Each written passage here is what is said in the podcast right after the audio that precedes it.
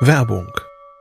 Was nervt extrem? Richtig, wenn Webseiten lange laden. Deswegen machst du deine Seiten schnell, indem du an den Web Vitals schraubst. Dabei schwer zu optimieren? Die Time to First Byte. Das hat Mitwald jetzt geändert. Im Managed Cloud Hosting des Agenturhosters bekommst du eine genaue Analyse deiner Time to First Byte. Du siehst erstmals, über welche Hebel du die KPI verbessern kannst. Teste jetzt 30 Tage kostenlos. Alle Infos unter www.mitwald.de/heise.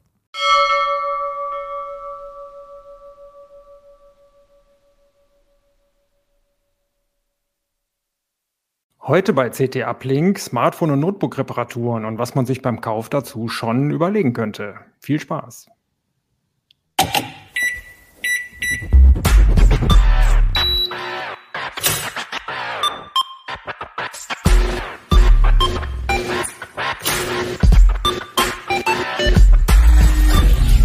CT Uplink. Moin Moin, herzlich willkommen bei CT Uplink, dem Podcast der CT-Redaktion. Mein Name ist Jörg Wirtgen und ich moderiere hier heute zum ersten Mal. Ähm, am Kiosk liegt noch die CT3, ähm, den Ersttitel Das passende Linux. Den hatten wir ja, äh, wo ist es? Da, den hatten wir ja letzte Woche im CT-Uplink uns schon angeschaut, ganz spannend. Der Zweititel, äh, smarte Rauchmelder, das ist auch cool. Die Leute, die Kollegen sind wirklich mit den Rauchmeldern zur Feuerwehr hin und haben die in Brand gesetzt und äh, dieses löst Alarmkette aus. Das heißt übrigens, dass die Rauchmelder ans Handy äh, funken, wenn da ein Alarm ist und auch die anderen Rauchmelder, die vernetzten, irgendwie angehen. Das ist in großen Grundstücken oder wenn man nicht zu Hause ist, ganz interessant. Ähm, Premium Mainboards für Intel Core i12000 haben wir uns angeguckt. Einzugsscanner fürs Homeoffice, um den ganzen Papierkram loszuwerden. Ähm, spannendes Heft. Ach so, und äh, günstige Mobilfunklaufzeitverträge für die Prepaid-Fans, wenn die vielleicht auch mal gucken wollen, ob die großen Provider nicht äh, auch einen Vertrag im Angebot haben, der passt. Ähm, heute aber schauen wir uns äh, die Reparaturmöglichkeiten von Smartphones und Notebooks an. Ihr habt das bestimmt alle schon mal gehabt. Also mir sind schon haufenweise äh, Smartphones runtergefallen, immer alle auf den gleichen Stein beim Aufschließen des Fahrrads. Ähm, ich habe dazu drei Kollegen ähm, mitgebracht. Äh, stellt euch vielleicht mal drei nach vor. Äh, vielleicht Robin zuerst. Ja, ich bin Robin Brandt aus dem Mobilressort und teste dort hauptsächlich Smartphones. Christian. Hallo, ich bin Flora Müssig, ich teste Notebooks. Gut, da bin ich jetzt dran. Hallo, ich bin äh, Christian Wölbert. Ich bin auch im Mobilressort und beschäftige mich mit äh, Umwelt- und Verbraucher- und Politikthemen. Cool. Haben wir ja schon mal richtig schön uns in der falschen Reihenfolge vorgestellt. Okay. ähm, Florian, äh, spannendes neues Notebook hast du uns mitgebracht. Ja, ich habe was dabei, nämlich den Framework Laptop. Das ist ein modulares Notebook, den kann man selber bestücken. Und das Besondere an dem Ding ist, man kann die Ersatzteile frei vom Hersteller beziehen. Wie sieht es denn bisher bei den Ersatzteilen aus? Ist das wirklich, weswegen ist das so ein großer Vorteil? Das ist ein Vorteil, weil man sonst als selbst als interessierter Schrauber einfach an die Ersatzteile meistens nicht oder nur schlecht rankommt und kein Hersteller sagt einem irgendwie vorher, wie lange man die bekommt. Also ich hatte mal bei den ganzen Herstellern jetzt im Herbst oder Spätherbst angefragt, das ist eben auch in der CT3 gelandet als großer Artikel, wie lange gibt es Ersatzteile und die Faustformel an der Sache ist einfach, solange es Garantie gibt auf das Gerät, gibt es Ersatzteile, weil da muss der Hersteller halt im Falle einer Garantie das einfach ersetzen können danach gibt es nichts mehr oder zumindest keine Garantien, dass man irgendwas bekommt. Garantiezeiträume üblicherweise bei günstigsten Notebooks nur ein Jahr, äh, meistens zwei Jahre, auch wegen Gewährleistung.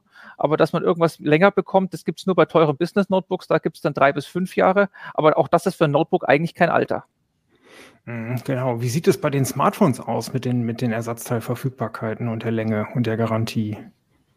Da ist es eigentlich ganz ähnlich. Also es ist von vornherein nicht äh, zu sagen, wie lang ein Smart für ein Smartphone Ersatzteile geliefert werden oder verfügbar gehalten werden von dem Hersteller. Und äh, da ist ein Hersteller da überhaupt eine Seite hätte, auf der man einfach das bestellen könnte, diese Ersatzteile, das ist eher die Ausnahme. Fairphone ist eine Ausnahme, aber die ganzen großen Hersteller gehen das auch sehr stiefmütterlich an.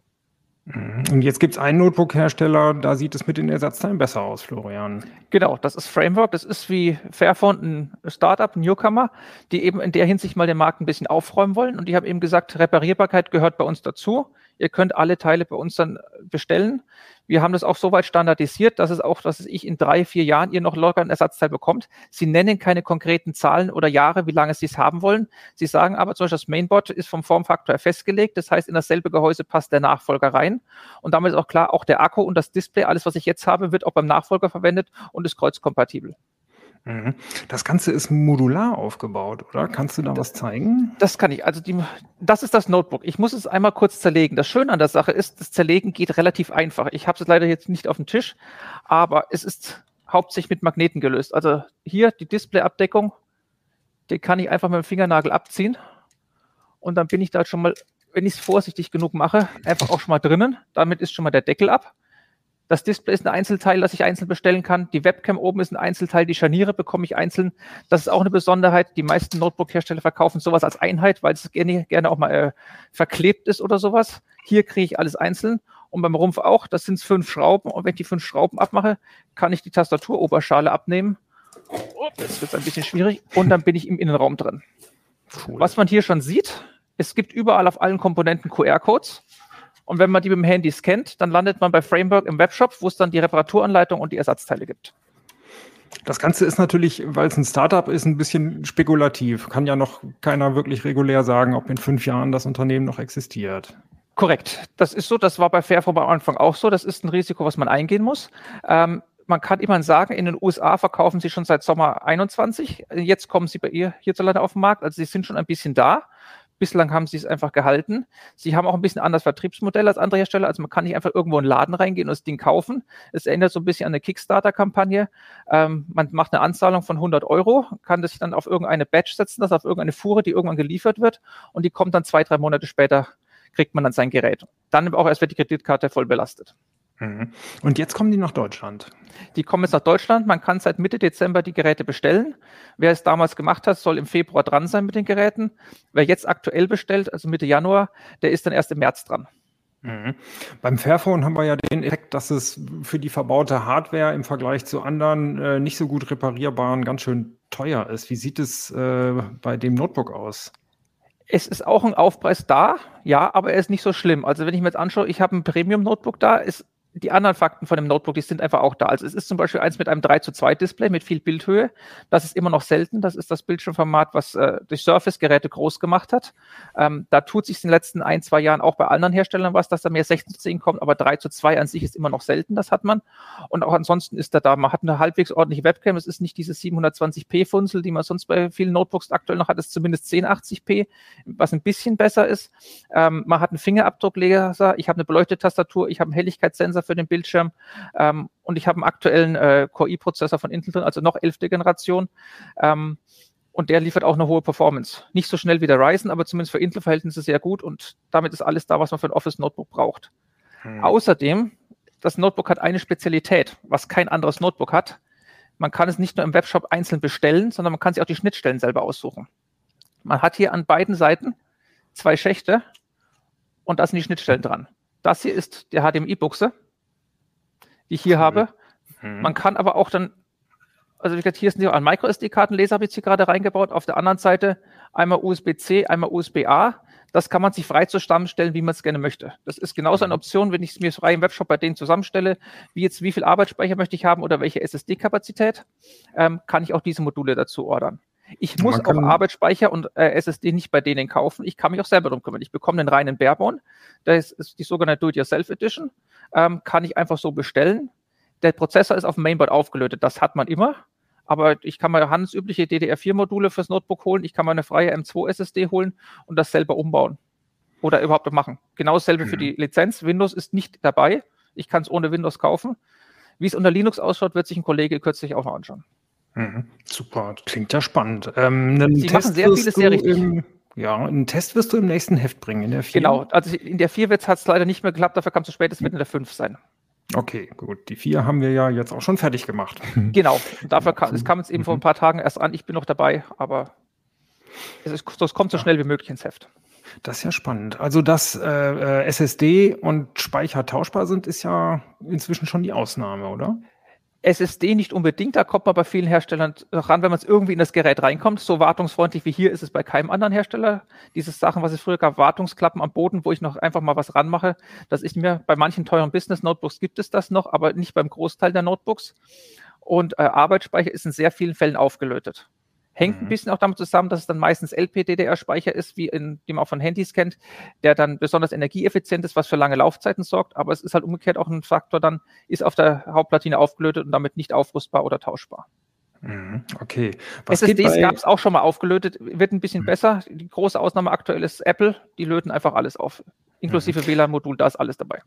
Das ist doch auch problematisch. Sobald da nur eine Kleinigkeit an Bord kaputt ist, muss die ganze SSD quasi einfach dann mitgetauscht werden und der Speicher. Da muss einmal alles getauscht werden. Darum wird es dann meistens auch sehr teuer. Also wenn ich ein Mainboard ersetzen muss und das nicht auf Garantie ist, ist es meistens ein wirtschaftlicher Totalschaden. Hm. Ob man noch irgendwann nach drei, vier Jahren ein Mainboard bekommt, steht auf dem anderen Blatt und ob man dann halt nochmal 700, 800 Euro nur für so eine Hauptplatine ausgeben muss, weil halt alles drauf ist, von Arbeitsspeicher bis Prozessor oder keine Ahnung was. Also mindestens der Prozessor ist drauf und wenn ich da schon einen dicken Core i7 habe, der allein schon 600 Euro Listenpreis hat, dann ist es halt einfach so, dann muss man den einfach noch neu mitbezahlen. Kleinere mhm. Reparaturen macht kaum ein Hersteller. Oder wenn, dann zumindest nicht hierzulande. Da wird eher dann in solchen Baugruppen getauscht. Mhm. Okay, bei Smartphones sieht es ja leider sowieso ähnlich aus. Da ist ja der Speicher sowieso immer aufgelötet. Macht da Fairphone eine Ausnahme? Nee, das ist da auch auf dem, auf dem Mainboard drauf. Ähm, aber immerhin kann man bei Fairphone relativ leicht äh, die Komponenten tauschen, die bei Smartphones häufig kaputt gehen. Äh, also das Display oder die halt eben Verschleißzeit sind, also der Akku. Hm, das sind auch wirklich die häufigsten Schäden, Display und Akku? Genau, das ist, wenn man sich bei Wiederaufbereitern umhört, zum Beispiel, was wir jetzt gerade gemacht haben, sind das die zwei häufigsten Punkte, äh, die getauscht werden. Ähm, oft dann mit Abstand noch genannt werden, auch äh, Mikrofon und Lautsprecher. Mhm. Äh, ihr habt doch jetzt ein auseinandergenommenes Smartphone oder ein Shift-Phone, habt ihr doch da jetzt, ne? Ich habe auch das Fairphone da, ja, genau, das kann mhm. ich gerne mal zeigen. Ich habe das gerade auseinandergeschraubt. Ähm, das hier ist jetzt das aktuelle Fairphone 4. Das sieht ähm, so aus, wenn ich das auseinanderbaue. Ich habe hier einmal das Display, alles spiegelverkehrt. Und was ich äh, ganz spannend finde, also erstmal ist natürlich super, man kann den äh, Akku einfach äh, rausnehmen. Ähm, da muss man einfach nur mit dem Fingernagel die Rückseite abnehmen und dann mit dem Fingernagel den Akku rausnehmen, genau wie das früher bei allen Handys war. Ähm, und dann kann ich mit acht Schrauben äh, das Display lösen von diesem Hauptteil hier. Und dann habe ich aber noch, was einzigartig ist, habe ich dann ähm, Module, zum Beispiel ähm, für Kamera und Lautsprecher oder für unten äh, Vibration und äh, Connector. Äh, die kann ich dann auch einfach tauschen. Die sind nochmal so extra eingekapselt. Also es sind nicht die nackten Komponenten, sondern da ist so eine Kunststoffhülle dann noch drum, dass man die wirklich gefahrlos zu Hause austauschen kann. Und diese ganzen Teile kann man auch einfach bestellen bei Fairphone. Das ist wirklich ein Alleinstellungsmerkmal. Mhm. Bei Fairphone gibt es ja jetzt auch die erste Erfahrung, wie lang die Ersatzteile für die alten Geräte lieferbar sind. Könnt ihr da was zu sagen? Ich habe die, die Jahre jetzt nicht im Kopf, aber es gab bei den ähm, ersten äh, Modellen, also zum Beispiel beim Fairphone 1, ähm, war es sehr problematisch. Da haben sich doch viele Leute beschwert, dass die Ersatzteile nicht so lange lieferbar waren, äh, wie sie es gehofft hatten. Und äh, das lag halt eben daran, dass äh, Fairphone als Newcomer mit kleinen Stückzahlen auch gar nicht unbedingt den Hebel hat, um jetzt bei ähm, den Produzenten in China dann noch nach drei, vier, fünf Jahren zu sagen, hey, wir brauchen jetzt noch mal eine kleine Stückzahl, wenn sich das nicht rechnet, dann äh, werfen die ja nicht extra noch mal eine alte Montagelinie an äh, oder entstauben die noch mal. Also ähm, da gab es Probleme. Äh, jetzt ist Fairphone äh, relativ ähm, ja, progressiv und, und verspricht, dass sie, also geben fünf Jahre Garantie, also mindestens äh, fünf Jahre auch Ersatzteile, aber sie wollen, äh, glaube ich, sogar sieben Jahre lang äh, supporten wenn sie es irgendwie hinkriegen. Und das ist schon äh, eine, eine ehrgeizige Ansage im Vergleich zu den anderen Herstellern. Mhm. Hältst du das für realistisch? Ich halte es schon für realistisch. Also ich würde jetzt nicht sagen, es klappt auf jeden Fall, weiß man natürlich nicht. Aber mhm. ähm, sie haben doch bei den ähm, anderen Modellen, die später kamen, äh, Fairphone 2, Fairphone 3, haben sie schon ähm, sehr lange äh, Software-Updates geliefert und äh, da haben sie schon bewiesen, dass sie es wirklich ernst meinen mit dem langen Support. Mhm. Äh, genau, und Schwierigkeit ist ja bei, bei den Software-Updates, äh, speziell bei den Handys, die veralten ja relativ schnell, wenn das Android äh, keine Updates mehr liefert. Obwohl, das wollen wir uns in einem der nächsten Uplinks äh, oder in einem der nächsten Hefte auch mal anschauen, ob man eigentlich mit dem Smartphone, mit dem veralteten Android äh, noch vernünftig arbeiten kann. Äh, Fairphone ist also, da auch das ist ganz bei Notebooks ein gelöstes Problem, muss man ganz ja. klar sagen. Also für Windows ein Gerät, was 2015 mit Windows 10 kam, kriegt auch noch bis 2025 die Software-Updates und die Sicherheits-Updates. Vielleicht nicht das Upgrade auf Windows 11, wenn die Hardware zu alt ist, zumindest das ist gelöst. Äh, und das, alles andere, was jetzt aktuell im Markt ist, in den letzten zwei Jahren, das bekommt auch Windows 11 und da gibt es noch gar kein offizielles Support-Ende, soweit ich weiß. Genau, und man könnte ja immer noch Linux installieren. Dann. Und das, genau, das ist ja immer noch eine Sache, das geht ja immer noch. Zusätzlich mhm. alternativ, irgendwann später, wie auch immer. Mhm. Und mit dem Notebook könnte man vielleicht sogar noch was anfangen, wenn es gar nicht im Internet hängt. Im Unterschied zu so einem Smartphone, was dann eigentlich nicht mehr so richtig nützlich ist. Ähm, ja, okay. Äh, also man kann beim Smartphone natürlich, um die Lebenszeit äh, zu erweitern, noch Custom-ROMs äh, installieren, aber das führt jetzt, glaube ich, äh, bei der Reparatur ein bisschen zu weit. Äh, habt ihr andere Smartphones gefunden, die ähnlich gut reparierbar sind? Ähm, ja, wir haben zufällig gerade ähm, ein paar Smartphones da, wir nennen die immer die liebevoll die Öko-Smartphones, ähm, die ähm, äh, so ein bisschen in die Richtung vom Fairphone gehen, also auch versprechen, äh, dass sie ähm, leicht repariert werden können. Und da habe ich jetzt noch ein Modell mitgebracht, das äh, Shift Phone, das habe ich auch mal auseinandergeschraubt. Das sind jetzt hier die äh, beiden Hauptteile. Also ich habe hier einmal das äh, Display, das sieht so aus. Und hier, das ist das sozusagen das Mainboard und der Rahmen.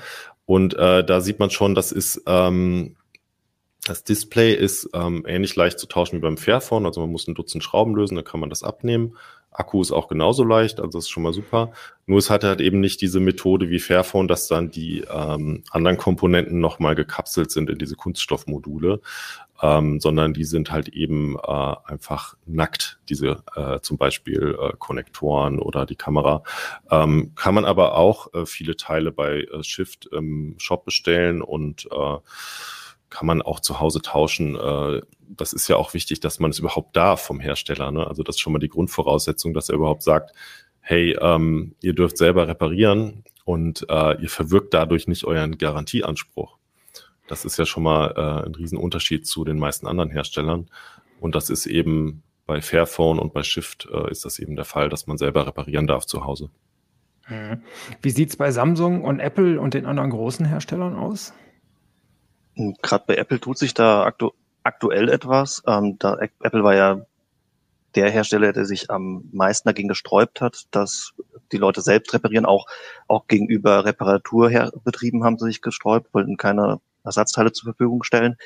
Ähm, jetzt ganz aktuell im November haben sie angekündigt, dass sie selbst privaten Leuten Originalersatzteile zur Verfügung stellen wollen auch Reparaturanleitungen bereitstellen auf ihrer Website. Ich habe gestern geschaut, da war es auch in den USA noch nicht auf der Website, aber das kommt wohl. Das kommt auch für Deutschland. Ähm, von den anderen Herstellern ist so ganz konkret noch nichts zu vernehmen. Allerdings merken die auch, dass das ein Thema ist, um das sie nicht drum herum kommen. Samsung hat jetzt ähm, im Zuge von einem Eco-Rating nennen die das, das machen die Provider, das auch so ein bisschen sagen soll, wie reparierbar, wie nachhaltig sind Smartphones.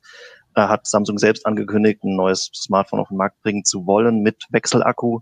Also das Thema ist da und das kriegen die auch nicht mehr weg, das wissen die Hersteller und es ist wahrscheinlich eine Frage der Zeit, ähm, bis sie dann auch reagieren und eine Frage, in welchem Umfang. Mhm. Die Frage ist ja immer selbst reparieren oder also äh, dass man das selber machen kann oder dass man es nicht selber reparieren kann, nicht den Akku tauschen kann bei Notebooks oder Smartphones. Das heißt ja nicht unbedingt, dass nicht eine Werkstatt was dran machen könnte. Von daher ist auch die Ersatzteilverfügbarkeit ja eine ganz spannende Sache. Was, was steckt in diesem Eco-Rating drin oder äh, was umfasst das überhaupt alles? Das Echo-Rating, ähm, wie gesagt, das ist, ein, das ist ein Rating, das ist ein freiwilliges Label, das ist ähm, nicht zu verwechseln mit einem politisch vorgegebenen, das alle Hersteller umsetzen müssten. Das haben fünf Provider ins Leben gerufen und sehr viele Hersteller machen mit, manche wie Apple und Google allerdings auch nicht. Ähm, das soll auf einen Blick beschreiben, wie nachhaltig ist ein Smartphone hergestellt worden, wie einfach ist es zu reparieren. Ähm, es geht allerdings nicht ganz transparent damit macht nicht ganz transparent, wie die Bewertung zustande kommt. Also ähm, wie viel das letzten Endes dann bringt, ist fraglich. Das ist auch tatsächlich an den Smartphones selbst. Im Laden habe ich es noch nie gesehen, das Rating. Das gibt es jetzt auch schon seit Mai vergangenen Jahres. Ähm, bei, auf den Websites der Provider selbst ist es tatsächlich zu sehen. Und die Hersteller wiederum gehen auch eher stiefmütterlich damit um. Also da findet man es auch kaum. Ähm, ist möglicherweise gut gemeint, aber vielleicht auch eher ein Beispiel dafür, dass ein politisch vorgegebenes doch effektiver ist. Mhm. Ist da was am Kommen an politischen Vorgaben? Ja, tatsächlich ähm, hat die EU-Kommission ähm, im September ähm, erklärt, wie sie sich einen verpflichtenden Reparaturindex für Smartphones vorstellt.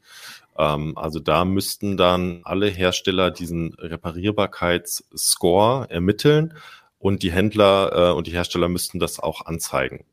Ähm, und äh, die Idee dahinter ist einfach, dass man es auf einen Blick sehen kann, äh, wie reparaturfreundlich ist ein äh, Smartphone. Und ähm, ja, das soll dann den Druck auf die Hersteller erhöhen, ähm, das, das umzusetzen. Und ähm, da sind äh, eben Kriterien in der Diskussion, zum Beispiel äh, ganz zentral, wie viele Arbeitsschritte braucht man eigentlich, äh, um Akku, Display, Kamera und so weiter zu tauschen? Äh, braucht man dafür Spezialwerkzeug oder reicht Standardwerkzeug? Äh, kann, können auch Verbraucher die Ersatzteile kaufen oder nur Reparaturbetriebe? Ähm, das sind so die wichtigsten Kriterien und das könnte 2023 in Kraft treten, es ist aber noch nicht beschlossen. Mhm. Ist es deiner Meinung nach sinnvoll?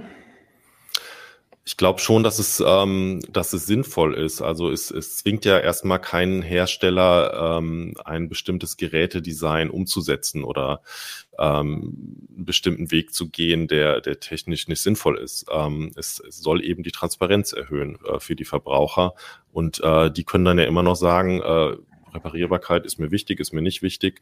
Also ich glaube, dass das ein ähm, ganz guter Schritt ist. Mhm. Denkt ihr das auch, Robin, Florian? Ja, ich denke auf jeden Fall. Also äh, man kann ja auch nach Frankreich schauen, da gibt es den Reparaturindex bereits. Ähm, der ist mehr auf Reparatur begrenzt, also ist nicht so weit gefasst, wie was die EU-Pläne äh, umfassen. Ähm, aber der zeigt eben sehr schön, wie es auch gehen kann. Da sieht man einerseits den Score für das einzelne Smartphone, kann aber in den Unterkategorien auch schauen, äh, was bedeutet das im Einzelnen, wie reparierbar ist es, wie gut äh, ist es dokumentiert, äh, wie viel Reparaturanleitungen gibt es und auch die Ersatzteilpreise erfährt man da immer ins Verhältnis zum Kaufpreis gesetzt. Das heißt, das hat auch Fallstricke, deswegen kommen teure Smartphones da verhältnismäßig gut weg bei diesem Reparaturindex. Ähm, aber ich denke, das ist auf jeden Fall kann das eine Leitlinie sein bei der Kaufentscheidung. Mhm. Wie würde es momentan aussehen? Das ist ja alles noch so ein bisschen in der Zukunft. Nach welchen Kriterien würdet ihr momentan ein Notebook aussuchen, um eine lange Reparierbarkeit zu haben, Florian? Bei Notebooks, wenn man darauf Wert legt, dass man dann auch, wie gesagt, zumindest in fünf Jahren noch ein Ersatzteil bekommt, dann ist man eigentlich auf die Business Notebooks festgelegt. Das heißt, das sind die Geräte, die von eigentlich an Firmen verkauft werden, in großen Stückzahlen, die dann auch administriert werden, wo es eben auch mal vorkommen kann, dass, dann, weil die Firma 1000 Stück oder 2000 hat, dass da hat er mal irgendeine Komponente ausfällt, die getauscht werden muss. Da kommen die, die Firmen oder die Admins dann nach einer Schulung vom Hersteller auch an die Sachen ran an die Ersatzteile. Ob man als Privatmann drankommt, ist mal ein bisschen tricky, aber es gibt halt dann auch irgendwelche Distributoren oder irgendwelche anderen Webshops, die dann auch Ersatzteile verkaufen. Aber zumindest, dass, sag ich mal, alles Brot- und Buttergeräte, die man sonst irgendwo, äh, Media Saturn sonst irgendwo findet, alle Consumergeräte, ähm, auch die teuren, hochpreisigen, also auch ein XPS oder ein Yoga oder sowas, da ist üblicherweise, muss man sich davon ausgehen, dass nach zwei Jahren einfach nichts mehr ist. Es das heißt nicht, dass die mhm. Geräte dann kaputt gehen, sie halten dann auch, aber ich hatte jetzt kürzlich erst eine Leserzuschrift, der hatte sich ein relativ teures, ich glaube 1700 Euro, so ein Yoga gekauft und das ist jetzt knapp vier Jahre alt und er bekommt keinen Ersatzakku mehr. Der alte Akku ist platt, aber er kriegt keinen neuen mehr, weil es einfach keinen mehr gibt. Es ist halt im Notebook wie im Smartphone, jede Komponente ist individuell. Es ist nicht wie im Desktop-PC, dass ich einen Standard habe, ein ATX-Mainboard, ein passendes äh, Netz äh, Arbeitsspeicher ist normiert, Prozessor ist normiert, ich kann einen beliebigen Kühler draufschrauben. Das gibt es einfach in Notebooks nicht. Jede Komponente ist anders, hat ein bisschen andere Form. Es mag natürlich äh, irgendwas geben, was sehr übergreifend ist, wenn der Hersteller es vorsieht, dass ein Mainboard in verschiedene Gehäuse eingebaut werden muss. Aber davon kann man nicht ausgehen. Und ob das dann in zwei Jahren auch noch gilt oder derselbe Akku dann noch passt, das ist eben dann eine offene Frage. Mhm. Business Notebooks für Privatleute sind ja problemlos äh, kaufbar. Ne? Die, die kann man als Privatmann problemlos kaufen. Sie sind halt etwas teurer als alle anderen, weil man eben diese Reparierbarkeit und alles, was dazugehört, auch eingepreist hat, beziehungsweise sie halt auch ein paar andere Funktionen mitbringen, dass man eben irgendwie Fernwartungsfunktionen für die Admins dann noch drin sind. Die braucht man als Privatmann nicht oder kann sie gar nicht nutzen, aber sie sind in den Geräten drin und muss sie halt auch mitbezahlen. Mhm. Wie siehst du äh, die Chance, wenn man dann mit einem normalen Notebook, äh, was man dann jetzt einfach hat, äh, zu einer Werkstatt geht? Kriegt man das noch repariert? Können die noch, haben die noch Tricks drauf? ist ein Einzelfall. Es kommt darauf an, wenn sich jemand natürlich aus, was ich, ich sag mal, Klassiker, irgendwas HDMI-Books ist abgerissen, weil man irgendwas reingemacht hat. Wenn das dann eine fähige Werkstatt ist, die auch solche kleinen Einzelteile hat und das selber lötet, dann ja. Alles weitere, was auf der Hauptplatte drauf ist, da ist dann, braucht man die internen Schaltpläne, um irgendwas reparieren zu erkennen. Äh, ich kriege auch nicht einfach so einfach mal einzelnen Chipsatz, den ich irgendwo selber auflöten kann, weil es der kaputt sein sollte. Und ohne Schaltplan bin ich da eigentlich da auch verloren. Das wird dann nichts. Wie gesagt, wenn irgendwas mehr am Notebook dran ist, was kaputt geht, dann ist das eigentlich ein Totalschaden. Auch wenn es teilweise ist, also Hersteller tauschen halt immer generell ähm, die Hauptplatine aus. Was besonders lästig ist, wenn es die ist, wenn es früher der Stromstecker war, ähm, wenn man da irgendeine freie Werkstatt hat, die das ein bisschen nochmal dann einfach mit dem Lötkolben lösen kann. Solche einfachen Sachen ist das schön, äh, aber die kann es auch nicht zaubern. Die kann sich auch nicht selber in China anrufen, dann einen neuen Akku bestellen, der in das Gerät reinpasst oder eine neue Hauptplatine. Das geht dann einfach nicht. Das kommt sehr auf Defekten auf einen Einzelfall drauf an. Mhm. Wie sieht es bei Smartphones aus? Was würdet ihr da empfehlen, um jetzt schon möglichst lange Reparierbarkeit zu haben? Also, ähm, Entschuldigung, man, man kann sich ja schon ein bisschen ähm, schlau machen, ähm, zum Beispiel bei iFixit, da gibt es äh, einen Reparierbarkeitsscore und dann kann man sich natürlich auch in Deutschland den äh, französischen Reparierbarkeitsindex anschauen, den äh, Robin erwähnt hat. Ähm, also man hat jetzt quasi schon die Möglichkeit, äh, so eine Art Ranking äh, zu recherchieren, selbst wenn das jetzt noch nicht verpflichtend ist in Deutschland. Ähm, aber es ist natürlich auch eine individuelle Frage. Also mir ist jetzt zum Beispiel die Glasrückseite äh, gebrochen. Ähm, ich würde jetzt, glaube ich, keins mehr mit Glas. Und ähm, ja, ist halt eben die Frage, was man da so, worauf man äh, Wert legt. Ähm, ich finde es halt einfach wichtig, ähm, persönlich, dass ich würde halt einfach schauen, äh, nicht nur Ersatzteile und Reparatur, sondern auch, äh, wie lange gibt es wahrscheinlich Updates. Ähm, Metallgehäuse finde ich äh, irgendwie wirkt hochwertig, dann fasse ich das Handy auch in drei, vier, fünf Jahren noch gerne an. Also das sind ja auch so viele individuelle Faktoren. Mhm. Aber diesen Trick, quasi ein Business-Handy zu kaufen, der, der funktioniert ja nicht, damit man die längere Garantie bekommt. Das gibt's tatsächlich nicht. Also ähm, das ist äh, bei Fairphone mit dieser Fünf-Jahres-Garantie ist dann wirklich eine Ausnahme. Es gibt jetzt nicht eine ganze Klasse von Geräten, äh, mit einer längeren äh, Garantie wie bei den Notebooks. Aber äh, wenn man jetzt äh, weiß, okay, wahrscheinlich fällt mir mein Handy runter, ich, so wie du das erzählt hast mit deinem, mit deinem, ähm, mit deinem Fahrradstellplatz, ähm, vielleicht lohnt es sich dann auch über eine Versicherung nachzudenken oder so. Das ist ja dann quasi wie eine kostenpflichtige Zusatzgarantie. Mhm. Also die kann sich auch nicht dran drehen, falls es kein Ersatzteil mehr gibt. Dann. Das stimmt. Ja, genau, deswegen kann man zusätzlich, nachhaltig. Wie, wie Christian erwähnt hat, äh, kann es schon Sinn ergeben, dass man guckt, dass man halt ein Smart ein Modell nimmt, das typischerweise viel verkauft wird und dann auch die höherpreisigen, da gibt, ist die Chance schon größer, dass man zumindest auf dem Graumarkt später noch Ersatzteile kriegt, als wenn man irgend so ein Nischen-Smartphone kauft, das schon hm. im Jahr des Verkaufs kaum irgendwo zu finden ist. Mhm. Wie sind da eure Empfehlungen genau bei diesem Ersatzteil Graumarkt? Lässt man das lieber eine Werkstatt machen, sich drum zu kümmern? Versucht man da selber aus irgendwelchen komischen Winkeln was zu kriegen? Also meine Erfahrungen sind da schon relativ alt äh, bei den Smartphone-Ersatzteilen. Wir hatten mal ähm, eine, eine ganze Reihe von iPhone-Displays aus unterschiedlichen Quellen äh, besorgt und dann halt eben gesehen, äh, da gibt's eine riesen Bandbreite, also die Qualität schwankt. Es kann äh, ein wieder aufbereitetes Originaldisplay sein, dann habe ich halt die gleiche äh, Farbtemperatur und Helligkeit, äh, wenn alles gut ist. Nur das Glas ist nicht original, aber es gibt auch nachgebaute, die nicht so hell sind, die eine andere Farbtemperatur haben. Und das hört man auch von den Wiederaufbereitern. Und äh, also äh, da ähm, muss man dann schon hoffen, dass man ähm, Glück hat oder man gibt es eben zu einer Werkstatt, die halt sehr viel Erfahrung hat, die große Mengen einkauft und die eben da ähm, eine große Vor eine gute Vorauswahl macht und einen hohen, selber einen hohen Qualitätsstandard hat bei der Ersatzteilauswahl. Hm, Robin, du wolltest noch was sagen? Äh, ja, ähnlich. Also es ist leider schwer, schwer zu sagen, was du vorher zu sagen, was du nachher kriegen wirst, wenn du auf eBay selbst ein Ersatzteil bestellst. Ähm, das sauberste ist natürlich immer über einen Hersteller zu probieren zunächst. Ähm, je nachdem sind die gar nicht so viel teurer. Also de, das, die, die haben irgendwo auf ihren Webseiten meist die Preise dafür versteckt. Manchmal kriegt man erst nach individueller Begutachtung den, finalen Preis. Das ist immer ärgerlich, weil dazu muss man das Smartphone einschicken und dann kann es auch teuer werden, wenn ich danach ablehne. Ähm, aber manch, manchmal ist das tatsächlich sogar fast der günstigste Weg. Und ansonsten kann man auch die Werkstätten gezielt anschreiben, die auch die Garantiereparaturen der Hersteller machen. Die haben in der Regel dann auch hochwertige Ersatzteile, wenn sie außerhalb der Garantie reparieren. Ich mhm. glaube, man kann also auch ganz gut, äh, bevor man kauft, kann man, um so ein Gefühl zu kriegen, ja mal schauen, was will der Hersteller denn offiziell für den Displaytausch haben, was kostet das? Dann schaue ich bei Apple bis zu 360 Euro. ähm, also da würde ich mir dann schon überlegen. Ähm, zumindest die aktuellen Top-Modelle, da kostet das so viel.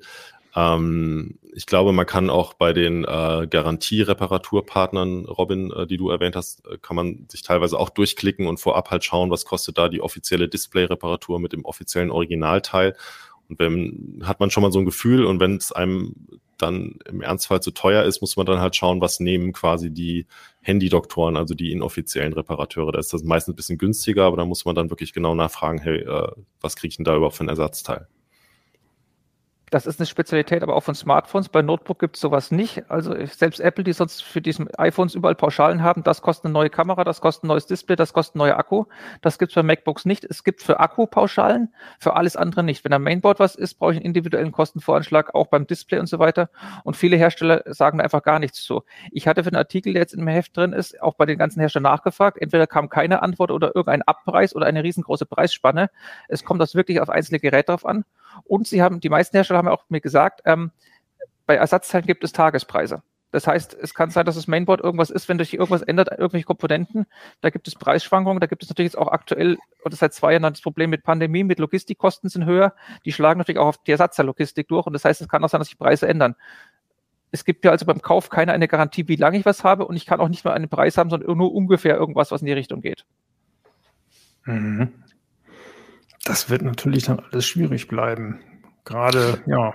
Ja, also es gibt, es gibt ja ähm, noch die, neben diesem Reparaturindex, den ich erwähnt habe, den die EU-Kommission einführen will, äh, will sie auch ähm, Hersteller von Smartphones und Tablets äh, pflichten, verpflichten, also wirklich zwingen, äh, fünf Jahre lang Ersatzteile äh, zu liefern ähm, an Reparaturbetriebe. Ne? Also ähm, nicht, nicht unbedingt an Privatleute, aber an Reparaturbetriebe. Und äh, das ist genau wie dieser Reparierbarkeitsindex, ist es noch nicht beschlossen, aber es könnte 2023 in Kraft treten. Also da gibt es schon eine ganz konkrete Aussicht, äh, dass sich bei äh, Smartphones die Lage bessert und man mehr Originalersatzteile bekommt. Im Sinne der Nachhaltigkeit ja total, äh, total sinnvoll natürlich, auf jeden Fall. Ich bin mal gespannt, ob jetzt was, was Framework macht, zum Beispiel auch auf andere Notebook-Hersteller abfärbt. Nachhaltigkeit ist da auch angekommen. Es geht aber, Nachhaltigkeit ist halt ein großes Begriff. Ähm, es ist oftmals so, dass halt dann die Materialien dahinter, also ich habe jetzt dann irgendwas, was ich keine irgendwelchen Konfliktmaterialien aus dem Kongo oder sonst irgendwas. Das ist ja auch schon Nachhaltigkeit. Oder ich verwende äh, Recyclingmaterial fürs Gehäuse. Das ist ja auch Nachhaltigkeit. Das ist richtig groß. Verreparierbarkeit ist halt nochmal ein Spezialthema, gehört zur Nachhaltigkeit, aber ist halt eine Nische oder ein, ein Teilbereich davon.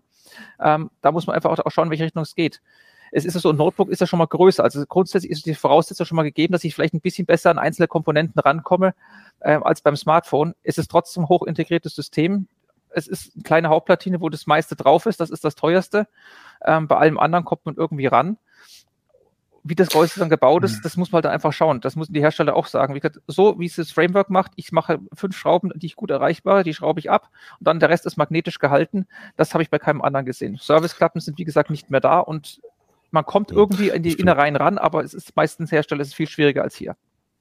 Ich finde ähm, bei Smartphones auch den, äh, den Gedanken wichtig, dass ähm, Reparierbarkeit äh, aus meiner Sicht kein, äh, kein äh, Zweck für sich ist, sondern es sollte halt darum gehen, die ähm, Nutzungsdauer der Geräte zu verlängern. Und da ist Reparierbarkeit oft sehr, sehr wichtig, ähm, wenn man jetzt natürlich an gesplitterte Displays und so weiter denkt. Aber es kann auch Zielkonflikte geben. Also man, man sieht ja zum Beispiel bei den ähm, Smartphones, äh, dass wenn der Akku leicht wechselbar ist, kann ich einfach mit der Hand rausnehmen, dann ist er typischerweise nochmal eingekapselt, ist dadurch ein bisschen kleiner. Ähm, und dann habe ich natürlich eher das Problem, dass ich vielleicht nach zwei, drei Jahren sage, oh, jetzt ähm, reicht mir die Laufzeit nicht mehr aus, ich brauche einen neuen Akku. Wenn ich den dann austauschen kann und so, kann ich das machen, das ist gut. Aber vielleicht hätte ich mit einem anderen Smartphone erst nach, ähm, nach etwas späterer Zeit das Gefühl, die Laufzeit reicht mir jetzt nicht mehr aus. Und äh, deswegen äh, hat auch zum Beispiel die EU-Kommission gesagt, jetzt in ihrem Entwurf, wird die Hersteller gar nicht den Akku wechselbar zu machen, sondern wir lassen ihnen die Wahl. Entweder wird der Akku, muss der Akku wechselbar sein oder ähm, er muss eine bestimmte Mindestzahl an Zyklen durchhalten. Und das finde ich eigentlich ganz geschickt, weil es halt eben äh, darauf abzielt, ja, die Hersteller können sich entscheiden, Hauptsache langlebig. Das klingt sinnvoll. Die gibt's ja auch schon.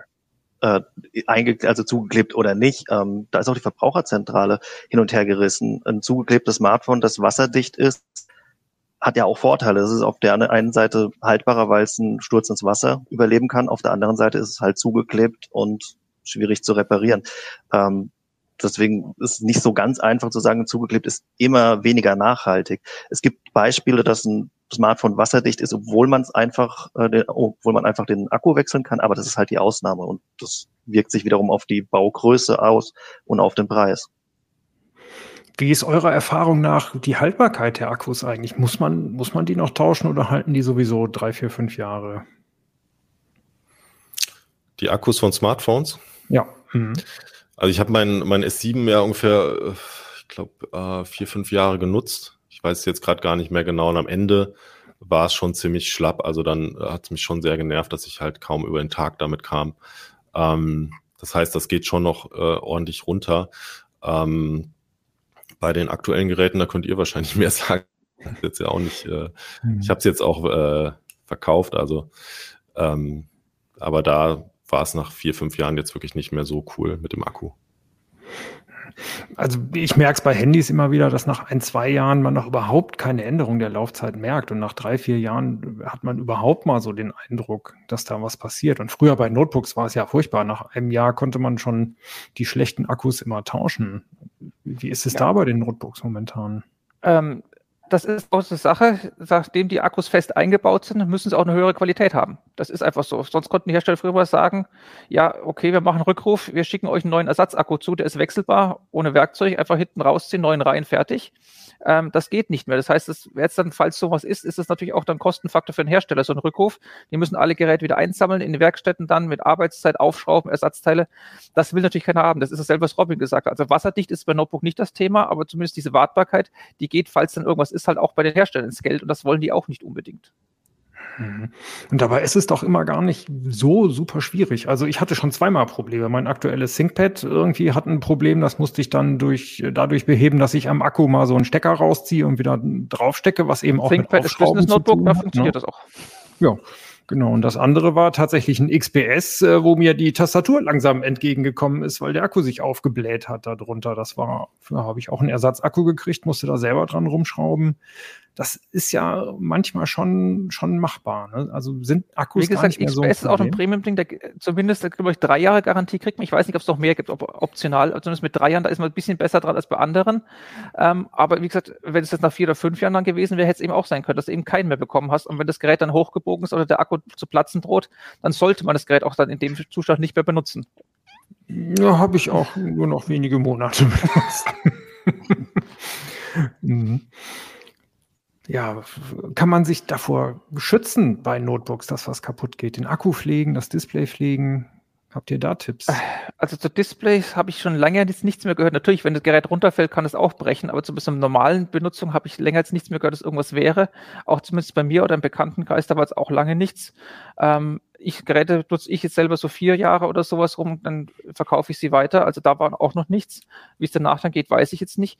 Ähm, aber ähm, Akku ist halt einfach eine Sache, das ist quasi wie der Keilriemen im Motor, ein Verschleißteil. Irgendwann wird es den ereilen und dann wäre es halt schön, Ersatzteil zu bekommen. Bei Handys gibt es noch ein paar Nachbauten, weil es da weniger Modelle gibt und die in höheren Stückzahlen. Da lohnt es sich auch für irgendwelche Drittanbieter was zu machen.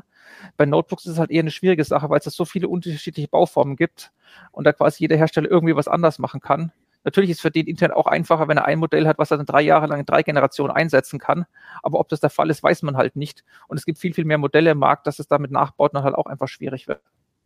Was eine mhm. einfache Sache ist, es gibt eine, bei, auch bei Business Notebooks, bei anderen Geräten oder vielen Geräten gibt es die Sache, dass man den Lagerbestand begrenzen kann auf 80 Prozent oder sowas. Das heißt natürlich, 20 Prozent Laufzeit gehen weg, die hat man dann nicht mehr, aber dafür altert der Akku halt auch nicht so schnell. Das heißt, er hält einfach länger.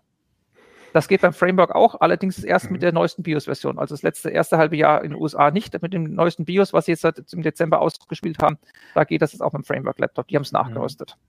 Ich finde genau, das ja mal eigentlich Quatsch. Also damit äh, die Laufzeit nicht schlechter wird, macht man die Laufzeit schlechter. Äh, da hat man doch das Problem das, schon, das bevor Akku, es gelöst ist. Es ne? kommt drauf an. Also sagen wir so, moderne Notebooks halten halt auch schon locker 12 äh, Stunden, 14 Stunden, 16 Stunden durch, wenn man sie wenig belastet. Also der normale Arbeitstag im Büro überstehen sie einfach ohne Netzteil oder ohne, dass man wie früher dann auch mal gerne noch einen zweiten Akku dabei hat, der geladen ist, dass man es einmal runterfährt, den Akku wechselt und dann so weitermachen. Das Thema ist ja einfach weg. Und wenn man es jetzt so wie früher vor Corona einfach äh, hauptsächlich im Büro ist, da es Notebook hat, dass man dann irgendwie einmal am Tag ein Meeting für eine Stunde mitnimmt, dann ist es auch egal, ob der Akku jetzt vorher bei 80 oder bei 100 Prozent geladen war. Das funktioniert dann trotzdem nochmal, habe ich das und danach hängt es eh wieder an der Dockingstation, dann wird er wieder vollgeladen und wenn dann eben nicht voll, sondern nur auf 80 Prozent geladen ist, das aus. Es ist natürlich eine Sache, die muss jeder für sich selber entscheiden, ob das was ist, was ihm entgegenkommt oder nicht. Mhm. Was kann man bei Smartphones machen, um weniger Defekte zu kriegen? Also das mit dem Akku machen sie tatsächlich seit Neuestem, finde ich, sehe ich das immer häufiger bei ganz vielen Androiden, ähm, iOS glaube ich auch, äh, dass du eben auch äh, vorher festlegst, das lädt nur bis 80 oder 90 Prozent, um eben nicht, um so den Akku zu schonen.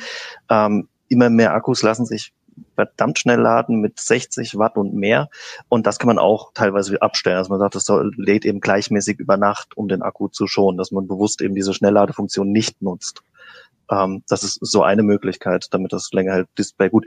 Äh, Smartphone, der, der Defekt, der am meisten auftritt, ist eben ein kaputtes Display. Klar, da hilft profan einfach eine Display-Schutzfolie oder so ein Panzerglas drauf und eine Hülle. Das, das kann schon helfen beim Runterfallen. Ähm, andere Defekte, wie, wie, wie man es früher kannte von den ersten OLEDs mit Burn-In, dass dann oben die ganze die Akkuanzeige fest ist, das habe ich bei den neueren eigentlich überhaupt nicht mehr beobachtet. Also ich glaube, das ist einfach kein Thema mehr. Mhm. Was ist mit abgebrochenen Buchsen, wenn man die Ladebuchse ja ständig benutzt?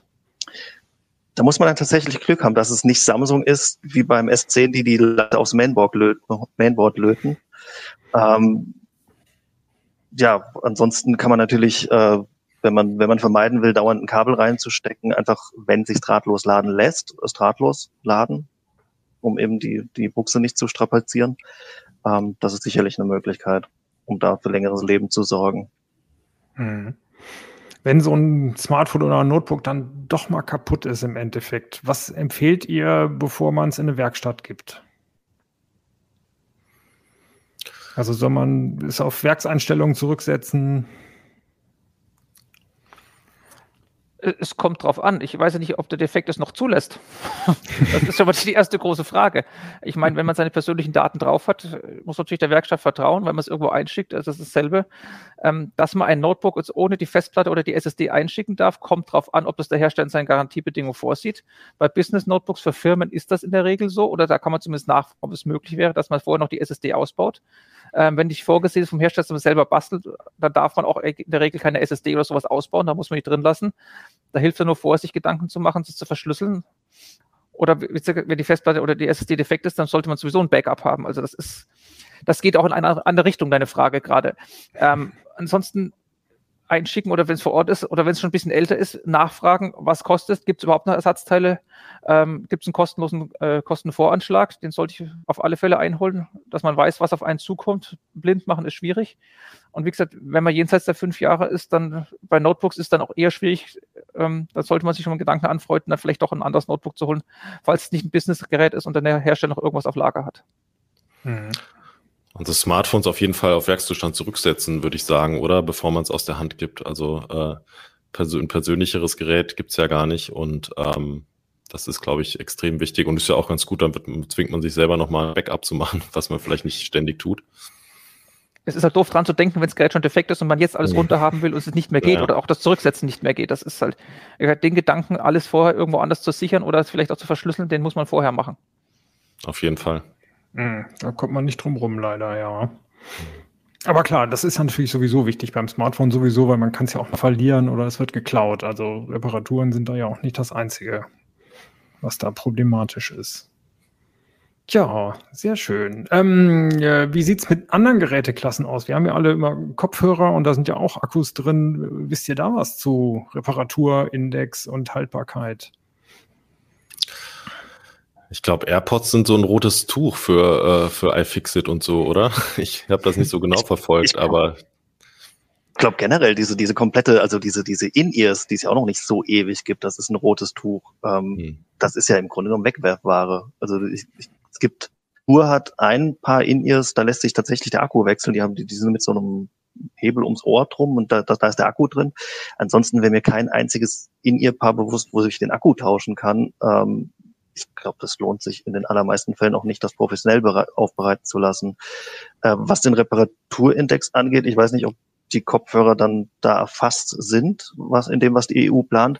Ähm, ich habe gerade vorhin geschaut, der Reparaturindex in Frankreich hat gerade von ursprünglich fünf Kategorien auf, ich glaube, über zehn ähm, erhöht. Da sind jetzt noch keine Produkte aufgeführt. Ich weiß nicht, ob Kopfhörer drunter fallen. Kann ich mir gut vorstellen. Da fallen jetzt auch so Sachen wie Staubsauger und so Zeug ähm, drunter ist. Also die wollen da sehr umfassend die ganzen Elektronik ähm, erfassen. Gibt es schon Berichte von Leuten, die äh, in ihr Kopfhörer nutzen, dass äh, die Akkus ihnen nicht mehr gut genug sind, also dass sie, dass sie einfach nachgelassen haben? Ich glaube, ja. von den allerersten AirPods, da gab es natürlich irgendwo was. Ähm, die sind jetzt, glaube ich, auch schon mindestens drei Jahre im Markt. Insofern, also das sind sehr kleine Akkus. Die sind, wenn du sie in der, so einer Ladeschale drin hast oder in der Hülle, werden sie ja voll geladen.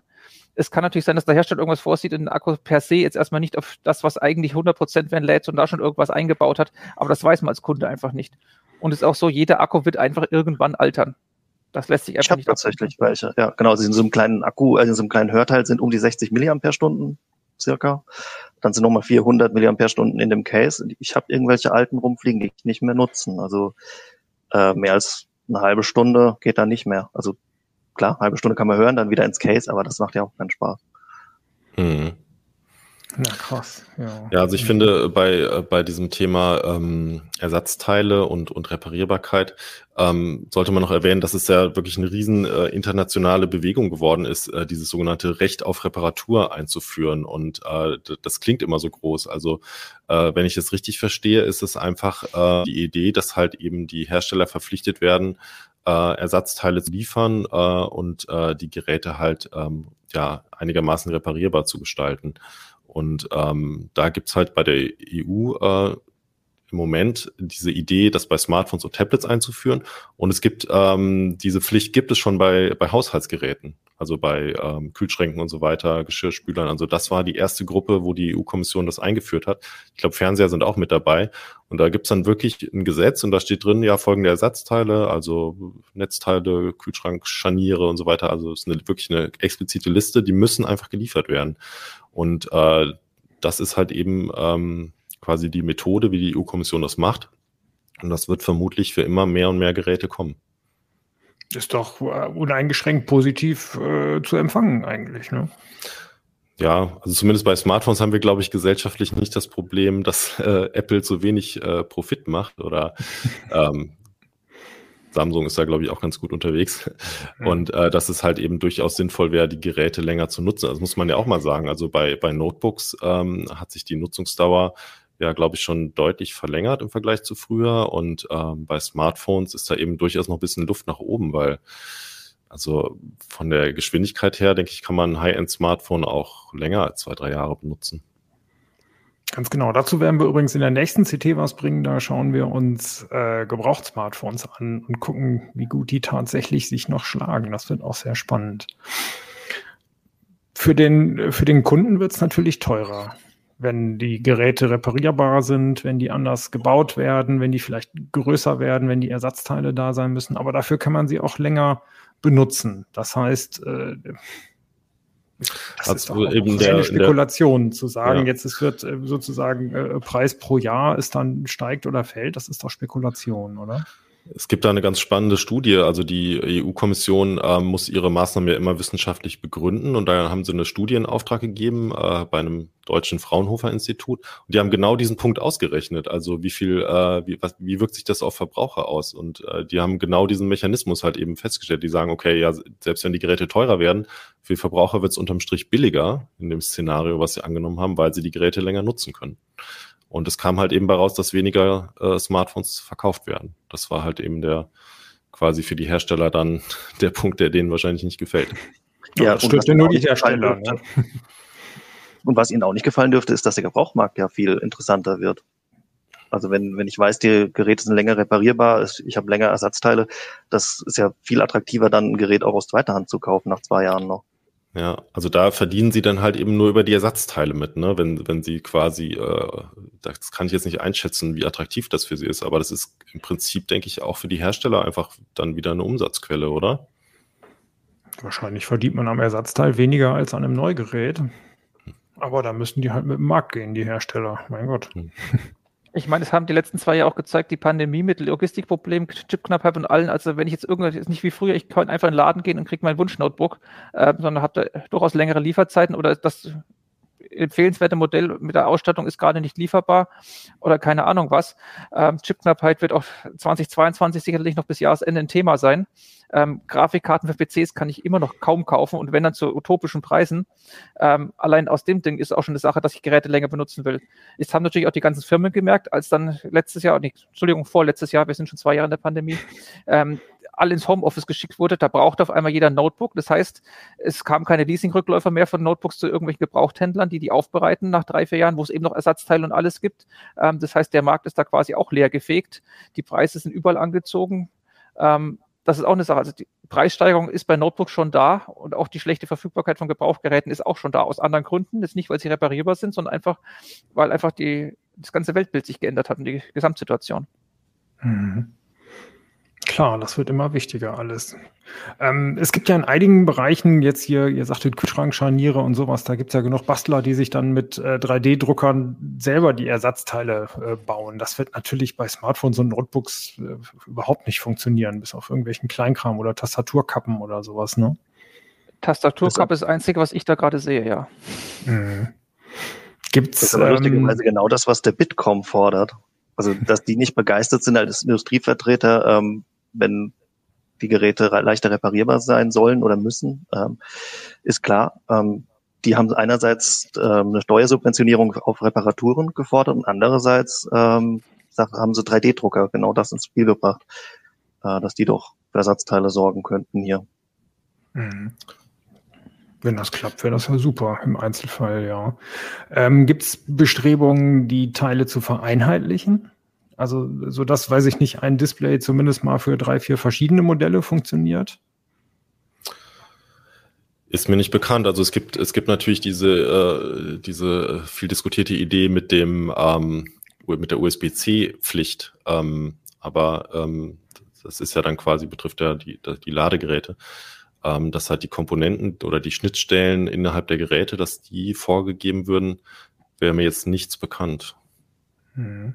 Da müssen also die ich, Hersteller. Ich wüsste, auch nicht, ich wüsste auch nicht, wie das gehen soll, weil ich meine, ist, wenn sich irgendwas ändert an der Hauptplatine und sowas, das ist halt einfach, was der Hersteller macht. Der macht es ja nicht aus Jux und Tollerei einfach irgendwie, sondern er versucht halt in ein möglichst kompaktes Gehäuse möglichst viel reinzuquetschen. Und ähm, dass man da nicht immer dann die, die Wechselstecker hat oder irgendwas anderes oder irgendwelche älteren Normen hat. Ich meine, man sieht es schon beim Notebook, das ist viel größer als ein Smartphone und da ist schon nichts da. Wenn ich das in, irgendwie normiert haben will, bin ich in der Größe vom Desktop-PC. Äh, das ist nichts Größenordnung Notebook, Tablet, Smartphone. Hm, und man sieht es tatsächlich bei den Ladeteilen ja schon, äh, also bei den Notebook-Ladeteilen, da gibt es ja schon genug Unterschiede über die ganzen Jahre und schon die, die Handy-Ladeteile, äh, da funktioniert das ja nicht ordentlich, selbst diesen einen blöden Stecker zu vereinheitlichen. Ne? Also USB-C-Laden ist zumindest bei Notebooks äh, inzwischen Usus. Es ist noch nicht überall drin. Es ist auch bei den teuren Geräten eher was, bei besonders günstigen noch nicht unbedingt, weil halt ein USB-C-Netzteil, äh, was ein Notebook-Hersteller irgendwie immer noch beilegt, weil er sagt, die Leute erwarten das. Das ist halt für ein Komplettsystem da. Da muss es beiliegen und dann ist halt einfach was mit einem zweiartigen Kabel dran. Ein dummes Netzteil, sage ich jetzt mal, einfach noch günstiger, als wenn ich jetzt ein USB-C-Netzteil mitliefere, das verschiedene Spannungslevel liefern muss, dass ein Stecker vorne dran mit USB-C, wo Kommunikation drin ist, was auch wieder ein Chip erfordert und der Kostenfaktor ist. Das ist natürlich klar. Hm. Also ist aus dieser Richtung eigentlich nicht zu erwarten. Nein, also wie gesagt, ich mag sein, dass es manche Hersteller so machen wie Framework, die sagen, für uns, für unser Gerät legen wir das intern so fest und das ist was, was wir jetzt zwei, drei Jahre machen. Damit haben sie dann, hätten sie wie Framework dann auch das Ersatzteilproblem zumindest irgendwie entschärft, dass sie ja. sagen müssen, selbst wenn es dann in x Jahren nichts mehr für dieses Gerät gibt, ähm, zumindest Nachfolge-Mainboard kannst du dann vielleicht noch reinbauen, wenn du unbedingt den Rest weiter nutzen willst. Oder du kriegst halt auch noch nach so, so, so vielen Jahren immer einen Akku, weil wir den einfach unverändert gelassen haben. Das glaube ich schon noch. Ähm, ich weiß auch nicht, ob es außerhalb vom Akku überhaupt noch irgendwas gibt, was man gerne hätte, wenn es nicht gerade irgendein Sturzschaden oder sowas da ist. Akku ist ein Verschleißteil, ja, alles andere hält dir eigentlich mhm. ein, ein Notebook-Leben lang. Also dass Scharniere irgendwie kaputt gehen, hatte ich schon lange nicht mehr. Und andere mechanische Komponenten gibt es ja quasi nicht mehr. Es gibt ja keine Festplatten mehr, die sich drehen. Die Lüfter gibt es noch, da, wenn man da rankommt zum Reinigen, wäre noch eine Sache. Oder das als Ersatzteil ist aber meistens auch verfügbar und das ist so ein 50-Euro-Artikel, also das ist auch nicht so die Welt. Ähm, hm. Ist es bei Smartphones ähnlich, dass es außer dem Akku kaum noch Verschleißteile gibt? Ne, die Buchsen, die wir erwähnt hatten, also Kopfhörerbuchsen sind ja kaum mehr drin, das ist schon irgendwo ein Verschleißteil. Auch die USB-C-Buchse kann irgendwo verschleißen. Der Akku, ja, Display ist kein Verschleiß, das ist dann halt kaputt gemacht. Das ist dann halt äh, das eigene Verschulden in der Regel. Hm. Aber das ist dann ja schon immer schon, immerhin schon von Vorteil, dass die Verschleißteile immer länger halten und dass wirklich eine Reparatur nur noch notwendig ist, wenn mal was kaputt geht oder runterfällt oder so. Wobei Foldables natürlich neue Verschleißteile mit sich bringen könnten, vielleicht zumindest die der ersten Generation. Äh, Florian sagte gerade, Scharniere sind bei Notebooks nicht so das Thema. Ich bin gespannt, wie sich zumindest das Fold der ersten Generation in zwei Jahren zum Beispiel anschlägt, ob das da ein Verschleißteil ist. Und da ist Display dann auch wieder doch irgendwo ein Verschleißteil, weil das nur so und so viele Klappvorgänge durchhält. Und da gibt es ja auch genug Beispiele von Fold der ersten Generation, wo dann zumindest eine Hälfte des Displays ausgefallen ist. Mhm. Das ist bei neuen Formfaktoren oder sowas wie dem Fold dann aber immer eine Sache, das wird was sein, was dann auch dann einfach am Anfang schweineteuer sein wird. Auch der Ersatzteil für die erste Generation wird schweineteuer sein. Da ist die Frage, ob sich dann überhaupt noch das lohnt oder das Interesse dann bei den Kunden, ob für sowas dann da ist. Das stimmt, ja. Gerade bei ersten Generationen, in den ersten zwei, drei Generationen von neuen Formfaktoren, da ändern sich ja noch wahnsinnig viel, da werden viele Kinderkrankheiten ausgebügelt. Und wenn nach drei Jahren sagt, dann, ja, ich müsste jetzt, was ich, 700, 800 Euro für so ein Fold-Display hinlegen, ich weiß nicht, was der Preis ist, das war jetzt einfach in die Tüte mal gesprochen, ähm, und äh, die neue Generation Kinderkrankheiten nicht mehr hat und vielleicht auch vom Preis her günstiger geworden ist, dann muss es jeder selber entscheiden. Ich, ich weiß nicht, wie da die persönliche Entscheidung ausfallen würde, ob man dann sagt, nach drei Jahren, dann, dann nehme ich doch ein neues Gerät lieber komplett, bevor ich mich damit beschäftige. Und die Fans von diesen neuen Formfaktoren sind vielleicht auch nicht die, die auf Nachhaltigkeit dann zumindest bei diesem Gerät mal nicht so viel Wert legen. Ne? Also ist denen das dann vielleicht auch egal. Aber so werden dann auch die Verkaufszahlen aussehen. Oder es sind Early Adopter, für die es dann relativ egal ist, weil sie sowieso nach ein, zwei Jahren sich das nächste, neueste Gerät sich holen und dann ist das eher dann was, wo es abgegeben wird oder Ganz genau. Das ist ja auch noch ein spannender Aspekt der Nachhaltigkeit, nämlich, dass man die Geräte einfach weiterverkauft und nicht wegschmeißt. Äh, da haben wir uns in CT ja auch schon viel mit beschäftigt und genau, nächstes Heft äh, geht es da mal wieder um die Smartphones, um die gebrauchten. Okay, cool, vielen Dank. Fällt euch noch was ein? Was waren eure schlimmsten oder besten eigenen Reparaturerfahrnisse? Also ich habe halt damals ähm, als das iPhone 3GS aktuell war, habe ich, glaube ich, den Akku mal selber getauscht bei meinem ähm, privaten Gerät. Und das war schon ziemlich cool, als ich dann den Knopf gedrückt habe und das, dieser Apfel ist wieder auf dem Display erschienen und ich hatte es nicht getötet. das war schon äh, ein sehr, sehr, sehr, sehr gutes Gefühl und ähm, ja, deswegen sollte man mal ausprobieren, wenn man die Ge Gelegenheit hat. Das Gefühl hatte ich bei dem Nexus 5, wie einfach das war, da ein Display zu wechseln. Allerdings ist mir auch das Display sehr häufig kaputt gegangen bei dem Gerät. Ich glaube, es war anfällig. ähm, gescheitert bin ich dann bei meinem ersten iPhone später irgendwann. Ähm, ich weiß gar nicht, sieben, sechs, sieben, acht. Ähm, das hat dann, das wollte nicht mehr so ganz zusammengehen danach, das Gehäuse.